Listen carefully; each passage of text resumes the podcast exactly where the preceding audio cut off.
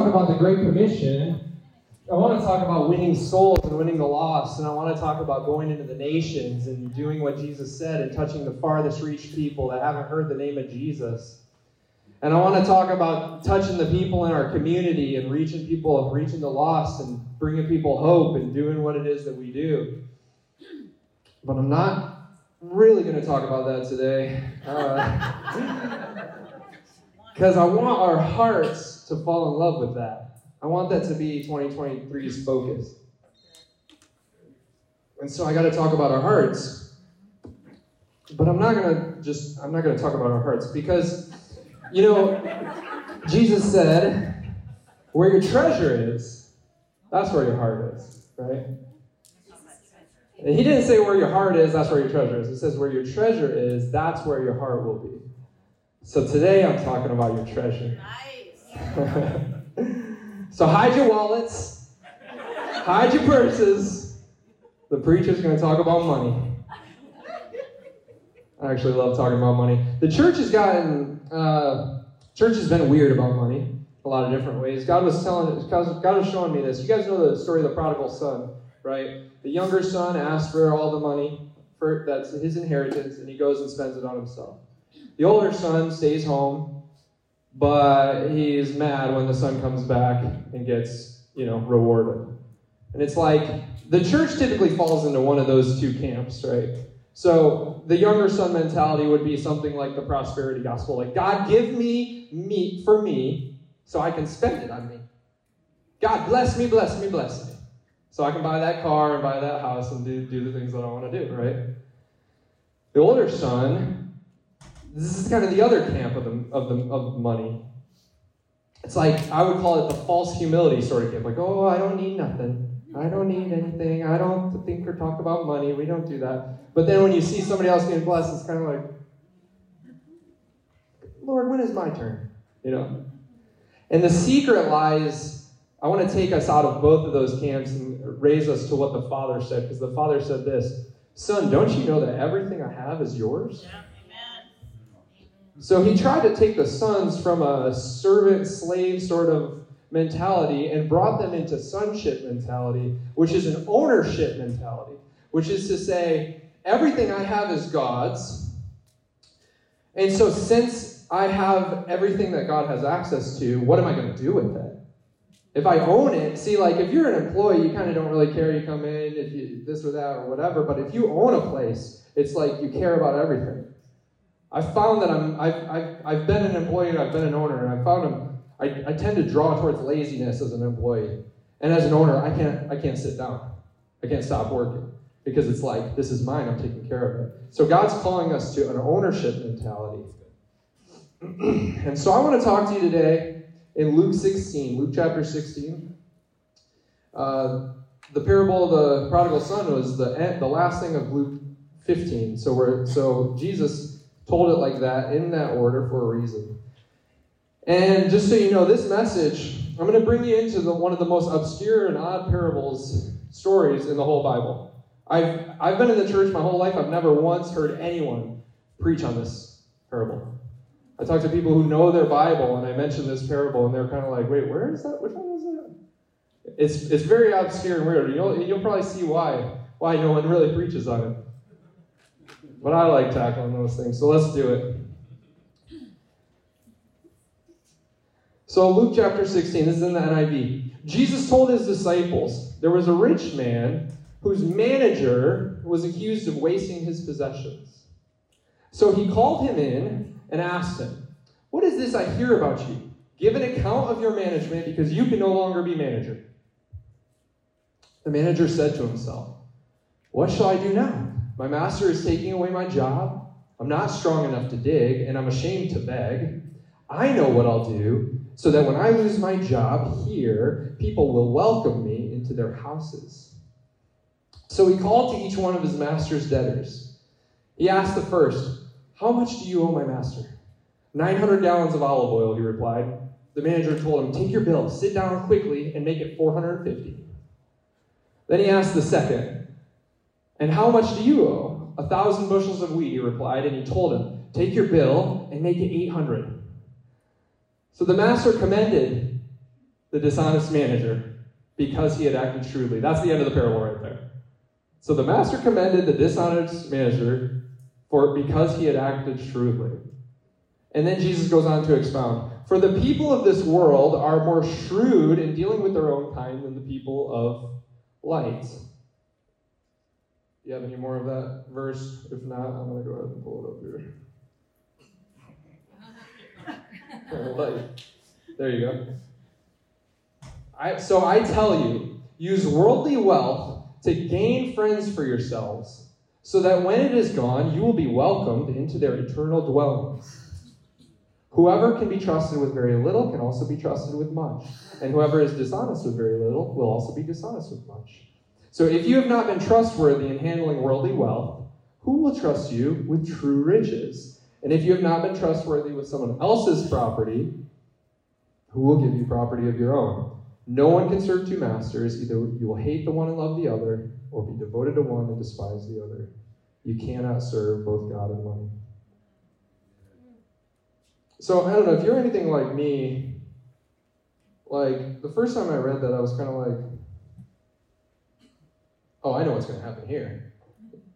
It's called the parable of the unjust steward. it's like he starts being all shady and shifty. It's like this guy's in for trouble. He's going to get tossed out into the street or thrown into a lake of fire. Something bad's happening to him, right? And, uh, and just in classic God fashion, right when you least expect it, he completely surprises you and says, He was commended. He commended the dishonest manager because he had acted shrewdly. So I want to break this parable down and sort of try to pull piece by piece what, can, what we can learn from it. If we take it one by one, maybe we can paint a picture of what the heck is going on here. So, who's the master in like the parable? Who would you say that is? God. Is it God? We got one person got it right, so we can only go up from there. well, I guess not. so the master's probably God, right? And then who would the steward be? Right, us, right? I mean, the steward is the main character, someone to learn from here. So we're going to place ourselves in the role of steward. The job is managing God's wealth, right? Because what is, what is, what is God's wealth? So money. What is money in the parable? Money represents money today, right? Because in verse 11 he says, So if you have not been trustworthy handling worldly wealth. So we're actually talking about money. We're talking about worldly wealth. And the job is ending. So that's interesting. Because it's like, okay, if our job is managing worldly money, why is that job coming to an end? Well, in the parable, it was because he was doing a bad job. He was wasting the master's possessions, right? Okay, so that's the bad job. What's a good job? A good job, according to this, is to be shrewd. So, in the amount of time left between when you're when you find out your assignment is coming to an end and when you uh, assumably the assignment is coming to an end, uh, whatever that means, to act very shrewdly and aggressively to win friends for yourselves that will accept you later. Okay, well, so what's later? The houses, right? Like that. I know what I'll do. He said that they'll accept me into their houses. Well, the houses. What did Jesus say? He said, Use worldly wealth to gain friends for yourself so that when it is gone, talking about the wealth, you will be welcomed into eternal dwellings. So that has to be heaven, right? So could we? I, I, so piecing it together, what, what could this mean? And, and then we have to answer the question: Who would, who are the friends? Because it's like okay, so something. It, it, to me, it says something like this: uh, your job is to manage God's money well. And that job is temporary and it will come to an end. So, in your time of managing God's money, you better shrewdly and aggressively use it to win these friends who will welcome you into heaven. Wouldn't you agree? Yes. That's kind of what we sort of deducted, right? So, who the heck are these friends? See, I can see why no one preaches on this. Have you guys seen the movie Schindler's List? Yes. It came out a while ago, so I'm I don't feel like I'm going to spoil anything for you. Spoiler alert. So, in Schindler's List, it's based on a true story. Oskar Schindler was a was a um, uh, man in Germany. He was a German Nazi, member of the Nazi Party during the Holocaust.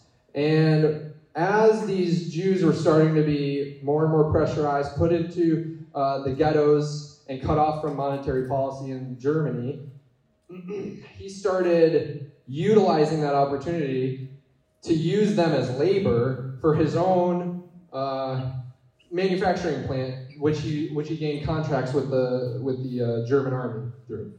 So he he took the opportunity and he made a lot of money. He uh, basically didn't have to pay them anything, but he paid them in in basic goods and necessities because they were cut off from the commerce anyway. And over the course of the movie, you start to see like increased and increased pressure on the Jews. They get put into concentration camp.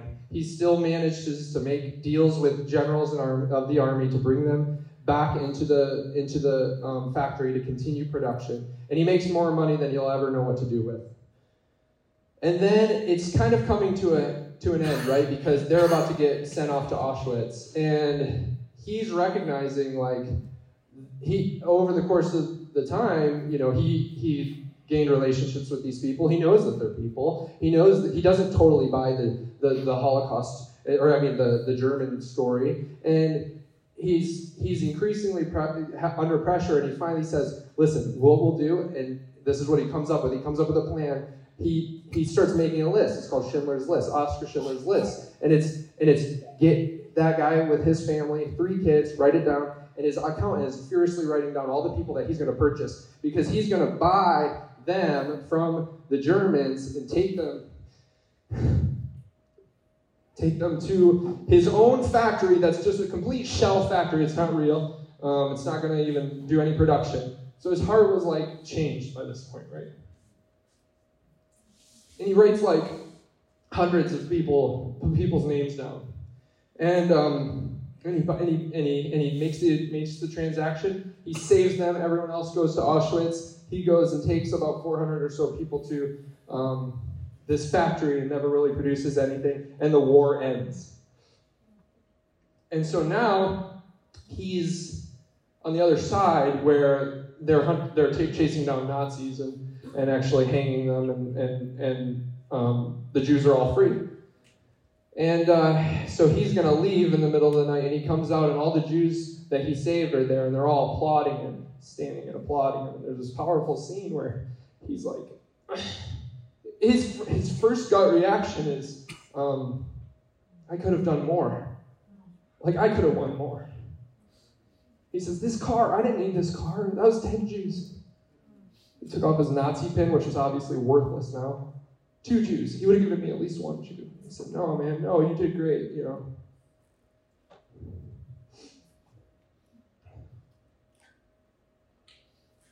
It's a powerful story. How many of you guys have heard of, um, well, let me just summarize it. So, so he leveraged his wealth and won a lot of friends, right? How many of you guys have heard of uh, Daniel Kolenda? Any hands? Few hands. How about Reinhard Bonnke? Probably the same hands, maybe a few more. Yeah. Daniel Kolenda and Reinhard Bonnke. Reinhard Bonnke has passed away. He started a ministry in Africa. And Daniel Kolenda uh, was his kind of protege, and he's still doing it. And I, I would, I would venture a guess. I had, there's not really a good way to research this, but I would, if I had to, if I had to guess, I would say between the two of them, they have won more people, human beings, to Christ than anyone ever in the history of the world. They've, um, between their ministry, they've kept a tally, and it's been, they're up to 84 million people, mostly in Africa. They're just, they're just massive over there. If you'll Google them, you'll see uh, a little tiny white guy on a little tiny stage and seas of Africans, just seas and seas of people 3 million, 4 million, 5 million people at one event. It's like we think stadiums are big. It's like stadiums are like 100,000 people, right? Like the biggest stadium. Like this is a real big event, okay? And they just they just win massive, and they don't just count a hand raise, right? It's like if someone wants to give their life to Christ, they are connected to a local body and actually discipled. So these are like legit numbers here. So, one more question. How, how many of you have heard of Jonathan Livingston? A few hands. That's okay. It's a, you're, you're not graded on this test. So, good thing. So, Jonathan Livingston, he was a missionary to Africa. And he's, he actually became quite famous, and he's even in your, your secular historical books, and they call him an explorer. He wasn't an explorer, he was a missionary. He went to win souls to Jesus. And uh, he went at a time when you would say goodbye to your family and you would plan on not seeing them again. Daniel Kolenda, I got to go to a, um, a breakfast, a prayer breakfast with him. So your pastor, Pastor David, and myself got to go to um, meet Daniel Kolenda, right? So I got to shake his hand. It was a huge honor. It's like, wow, man, to be in the presence of like somebody that God has used at such a high level is unbelievable. And he was telling this story. He's telling these stories, uh, and I want to just share a couple of them with you. So one was, you know, he had at one point he had seen um, a graveyard uh, at, at, in, in, Africa, and he was asking them about what it, this is because it was very odd. Because on the tombstones it just said like 24, 72, 12. And he's asking, and it was the missionary graveyard. So this missionary graveyard was basically how many days did a missionary survive once they landed to, to come and tell people about Jesus? Because this was the time back then, right? In the 1900s and early, early 1900s, 1800s. So that's the context of, of David Livingstone. I know I'm jumping back and forth. That's the context of David Livingstone, who went as an explorer and went and was a missionary. Now, imagine this Daniel Kolenda and Reinhard Bonnke, with the, with the ministry of the level of, that, that has touched millions and millions. They go to a library. I don't know if it's in Livingstone, Zambia, that city's named after David Livingstone, or whether it was somewhere else, but they're in this library and they have an unpublished copy of David Livingstone's journal. And so you so they're in there reading this journal, and there's an entry in there from David Livingstone that says this this trip was really hard. A lot of people got sick. Uh, we faced many challenges. Touched one person for Jesus, and I'm not even sure if if if that was a real one. And then he says this but there will come a day when every missionary that comes to Africa will win some for the, for the Lord. And you got to see this picture, right? Because here's Daniel Kolenda and, and Reinhard Bonnke reading this. And Daniel Kolenda went on to explain, like, you know, when I get up onto that stage and grab that microphone, I'm actually like the last link in a chain of about a thousand links that go back that if each any of those little links break, the whole thing falls apart. And and and you can look at him and say, wow, because he's the face of this thing with millions of people, and he says himself, I gotta pinch myself, it doesn't seem real. And that's because he could have never done it on his own, but he's but he's in a linkage all the way back, and it could just be included just his team alone, right? Like the logistics and everything that goes into raising this kind of event, all the way to the financiers and the donors, and all the way back to David Livingstone, who missionaries, people who gave their lives and left their lives on, on the line to, to set up and plow a field to get to, to get to where we're at today. And he said, when I get up there on that on that stage and grab that microphone, I feel the Spirit of the Lord say in me, Don't you dare falter now.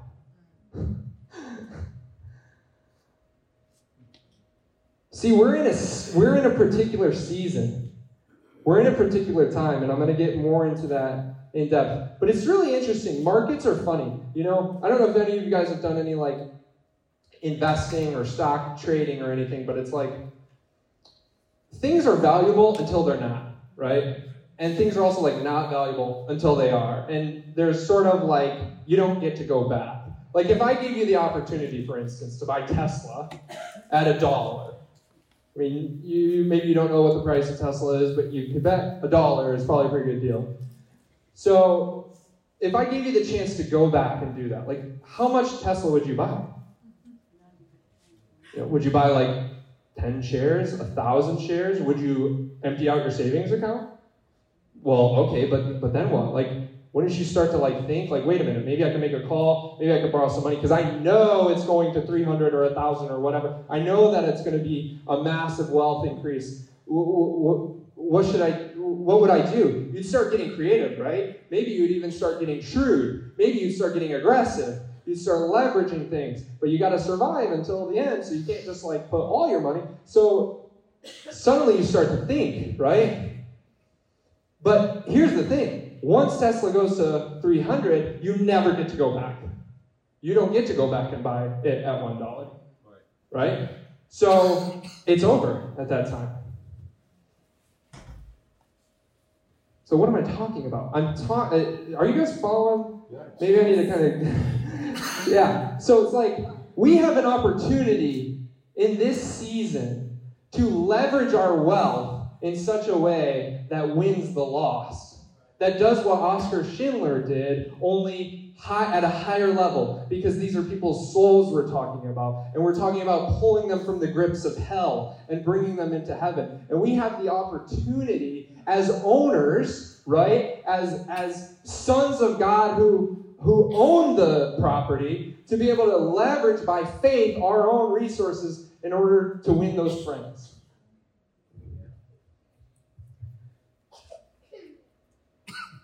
Suddenly it's like not about, you know, give a thousand dollars and God will bless you. Like, do you see how much higher level this is? It's like so much better. So, our church, I want to talk about Pakistan real quick. Our church did something pretty similar. We invested uh, with Pakistan. And you, a lot of you guys know about it. I'm just pulling up some stats. Through a, a wild uh, connection between Pastor David and um, uh, Daniel Salim, who is our connection in Pakistan, it grew, uh, a friendship grew, and then a mentorship relationship grew, and then eventually we tested with some finances. We started by sowing $500 into him and his ministry, and what he was going to do was raise a little um, small uh, uh, crusade, like a crusade in Pakistan. From $500, 400 people showed up, and 300 people gave their lives to Jesus. That was the start. So then we obviously saw, like a shrewd businessman, if you invest a dollar and get 300 back, you're going to go, oh, all right, this is some God is doing something here. Let's let's watch and pay attention. So by the Spirit, we continued listening, we continued the relationship. The next thing was $15,000. We partnered with two other churches. We sowed $15,000 to a, to a larger um, crusade. 2,000 people showed up, and almost 1,000 people gave their life to Jesus. From there, we decided to, um, these people, we, we're not about just like winning someone and then that's it, right? Like, you, you, Jesus, the, the Great Commission is to make disciples. Yeah. So we there needs to be follow-up, there needs to be teaching, there needs to be like coming alongside people and going all the way to getting them to look like Jesus. It doesn't happen overnight. So we sowed $6,000 for a missionary to live there for six months. And he discipled those first 300 and the 950 from the second one. And it multiplied because, of course, these people are like sharing with their friends. to be 2,700 people from 27 villages. Then finally, this last time, which is the one where actually Pastor David and Jerry went, and we saw pictures from, we as a church, by the way, we didn't raise a special offering for this. We weren't like, hey, this is what we're doing in Pakistan, here's your chance to give. It's like, no, you already had to either be giving or be privy to what's going on. And we as a church had about fifty to sixty thousand dollars in the bank.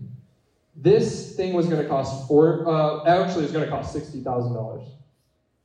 So I'll never forget. We went on my boat and um, the elders and the and the leadership of the church to discuss it and talk about what, what are we going to do this? Like, it's a lot of money. We like to operate with about that much money in the bank because sometimes giving's up, sometimes giving's down, and uh, you never know what's going to happen. But that's just kind of the safety net, right? Well, every one of us, yes, yes, yes. We knew the Spirit was on it. We we wanted to do it. We sold forty thousand dollars. And, and 33rd Company, who we partner with, sold $20,000 22,000 people came to that event, and just under 10,000 people are going to be in heaven because we did like 10,000. And guys, this is in Pakistan. This isn't in like Canada. This is in Pakistan. Like, missionary books say Pakistan's hard. That's hard. Like, this is a place where uh, if you are caught converting a Muslim, you can be punished by death. 10,000 people because Jesus, Jesus was in it and because we were ready when the time came. We were ready when Tesla was a dollar and we leveraged and we got aggressive. Guess what? It was like within the month after we had given that, we were we were like up to like what? $50,000, something like that in the account. We're like, where did this come from? I mean, it was like check here, check there, random give, gifts, just back up like it was nothing, like it literally didn't even touch us. But think about it from God's perspective, right? Why does He say, To whom has, more will be given, and to who doesn't have, even what they have will be taken away? Or if you're honest with what you have, you'll be given more. That's the principles of the kingdom. We are so backwards as people to think that it's not like that. As an investor, if someone is doing, I'm speaking for God from God's perspective as if someone is doing well according to God with their money, why wouldn't you want to give them more? It's a no-brainer. So as an owner, when you start having an ownership mentality, you start saying, "Oh, and remember, why does he say it? Don't worry about the bird. Don't worry about what you're going to eat or what you're going to wear. I'll take care of that. But you be an owner in the kingdom and start doing ownership things as if you're the older son, where he says, "Didn't you know you own everything?" right? So that ownership mentality is what we need to adopt as a church and in, and in our money. Another story with that Pakistan. There was one guy from our church. Some of you will know this story. He uh, he knew about what we were doing in Pakistan. God put on his heart to sell his car. so, I mean, he's like a young guy with, with a family, and He's like, Well, I work from home. My wife stays at home with the kids. We don't need two cars. Let's sell the car and we'll give it. He sold his car, and it wasn't like a cheap car. It was like a car. And he sold it, and and he and he put um, of that money, he put a, um, a certain amount of money into Pakistan. Him alone, okay? There was, if you knew, if I had time to go into it, the miracles of how it happened. But that gift alone, because he felt the Spirit, he heard God and he answered and was obedient to the call. He sold his car, got aggressive, leveraged hard for Tesla at a dollar. I'm trying to drive that into you. And what? And his alone enabled, uh, I think it was 50 more buses. 50 more buses to be able to go and bring people in from the villages, because that's what the that's what the cost was. 50 buses. 4,000 people on the buses, according to the math, 1,791 souls. like, who wouldn't do that? Like Oskar Schindler. like this car, I didn't this car, man. Like there, like this is what I'm saying about markets. Like there's going to be a market shift when you go to heaven, right? The difference between an owner and a steward is that an owner gets to do whatever they want, a steward gets to do whatever they want, but the steward has to give an account for what they did. And there's going to be a market shift when you go to heaven and find out what was actually valuable and what was not valuable. Yeah. And suddenly it's going to be like gross in your eyes, like a car. There were people. Yeah. And so now he has one car. But he, but he, but he made friends. he made some serious friends that will welcome him into eternal dwelling. So it's like, do you believe it? Like, do we believe this story? Because it's gonna, you can't go after this story if you don't have this sonship mentality. That's why, that's why I started with that. You can't go after this like it's uh, in, in, your, in your flesh and in the works, in works. You have to do this by the Spirit. He didn't just say, "All right, I'm going to sell everything again." He said, "He said, I feel like God is telling me to sell this car, and I'm going to do it." Yeah. So it's always through communication, relationship with Jesus, right? Sometimes He's going to call you to do something, and you're going to see a major impact. Sometimes He's going to call you to do something, and you're not going to see, you know, anything.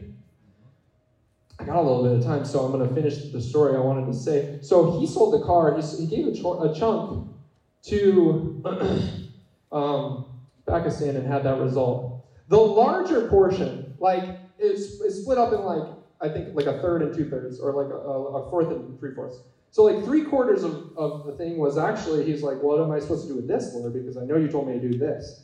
So then God led him to one individual at our church who desperately needed a car. And he sowed a car to him. With the, with the lion's share of what he had sold. And this is, the, this is the way of the kingdom. I told him one time, I said, you know, Jesus one time, he was preaching, and, and there's crowds and crowds and crowds flocking to him, right? And he's healing everybody and touching everybody, and we would think, great, do it 10 times more. Like simple, like human growth is like, go more. He says, guys, we're going to cross the sea. And he gets into a boat, and he crosses the sea. And this is when the winds and the storms hit. The, the boat the boat stayed afloat. They made it to the other side of the sea. And you know what they found? One psychotic, demon possessed person in the cave cut himself. And Jesus, and this guy comes up and he has an encounter with him, and Jesus casts all the devils out of him. He gets normal clothes on. He's fully within his right mind. And the whole town comes and says, Ho, ho, ho. Because the demons went into the flock of pigs that went down. You guys know the story. And they, and they died in the water. So the town didn't like it because it disrupted things. Jesus left a crowd, right? And that's him leaving the 99 for the one, right? And he went and, t- and talked to one guy. He spent his time, like his precious time. He was here for three years, three years of ministry. And he took he took like a, a week and spent his time and went after one guy that everybody else said was worthless. So how does that relate to us? Like you don't know what God's going to call you to give to. You know, I don't. I hesitate to get into the. I like the numbers. I like the numbers. I like being like, hey, that's a dollar sixty a person. like I, I bought a six dollar coffee before. You know, it's a dollar sixty a person.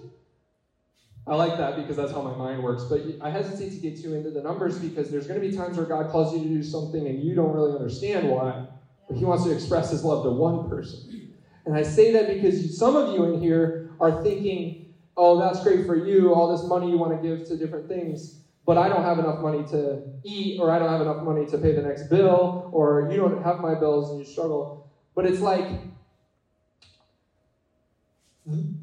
I'm not going to give you the sympathy card. What I'm going to say is all the more true.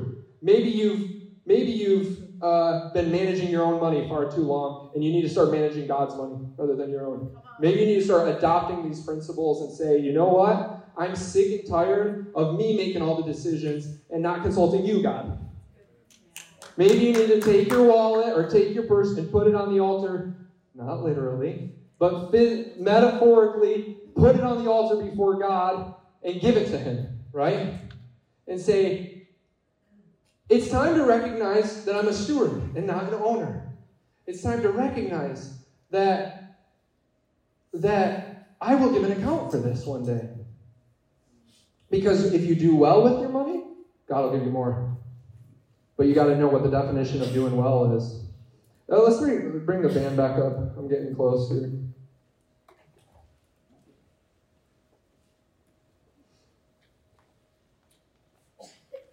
So the job is coming to an end. We don't have much time. Can you believe it? It's 2023? You guys know how fast it goes. I'm 35. I was just 28. Like, just 28. I was just 28. I'm 35 now. You know?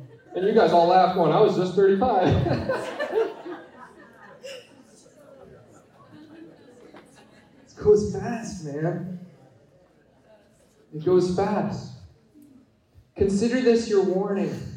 Consider this the time where the master says, Your job is coming to an end. Give an account. You're going to have to give an account. You got this much time left. I don't want to dig. I don't want to do this. I know what I'll do. I'll be shrewd and aggressive for the kingdom of heaven. In 2023, we're gonna we're gonna have opportunities to do greater things in the nations, as real church and as a church globally. But there are big things, and your pastor has the heart for heartbeat for the nations. We're not just in it just to have coffee and like enjoy each other, though that's good. Like we're we're on mission. And we need to remember the season and times that we're in, right? Like if you've never traveled, I would always recommend traveling to another country. It'll open your eyes dramatically. If all you ever do is live in America in 2022 or 2023, you're going to kind of just think like an American. You're going to think these things are normal. Everything about our culture is kind of normal. You're going to read the Bible and sort of jar with how it fights against our culture. But you're not going to like know the seasons and times. That's why I told that story of, of Daniel Kolenda all the way back to Jonathan Livingston. Because if he didn't have a recognition that Jonathan Livingston fought for his life and, and maybe won one person, then how, how, how is he going to handle what's happening to him? He would have no context for it. And that's what leaders have done in the past when they've fallen, because they've started they've allowed pride to get in. They've allowed it, like, wow, look at me, I'm special to get in. And, and God will just swat that down immediately. It's like anointing gone. So you have to know your time and your season. And for us, just I'm just going to give you a, a, a clear picture. We are very, very wealthy. Like, even if you struggle making your bills, you're still more wealthy than just about anyone that's ever lived in the history of life on a, on a scale of what it is we have access to. And if you've ever bought a $5 coffee, then you're wealthy. And it's like, I don't want to get to the end of my life and see that wealth transfer, see that mind shift set, and go, whoa, I was caught up in American culture and I, I forgot. I didn't see, I didn't recognize. I mean, if I have the chance to buy Tesla at a dollar, I'm going aggressive, right? Why don't you guys stand with me? You guys can start. I'm actually going to do a little bit of altar ministry. We don't. We, we're done, but I'm going to call up. If if this message meant something to you, meaning if you feel the Spirit of the Lord tugging on your heart, and you feel like, in, even whether it's a small way or a large way, you need to make a change or you want to see a difference, I want you to come up to the altar and just spend some time with the Lord. It's not gonna be not gonna be long, and not gonna be extreme. But I want you to come up and just do business with God. Come on up. I know there's I know there's more people.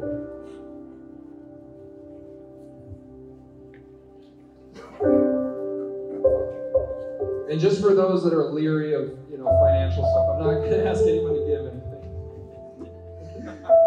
I'll take away the giving boxes right now. We should make it harder to give. I want you to spend some time with the Lord right now and imagine yourself taking what it is that where your treasure is, like taking all your treasure, gathering up your treasure, and putting it in Jesus' hands remembering that it's Jesus. It's all His anyway. Heidi said it. It's all His anyway.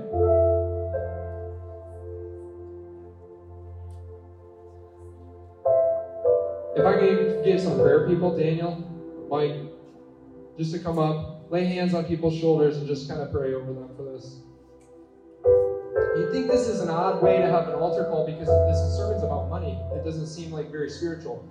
Oh, I promise it's spiritual. Where your, where your treasure is, that's where your heart is.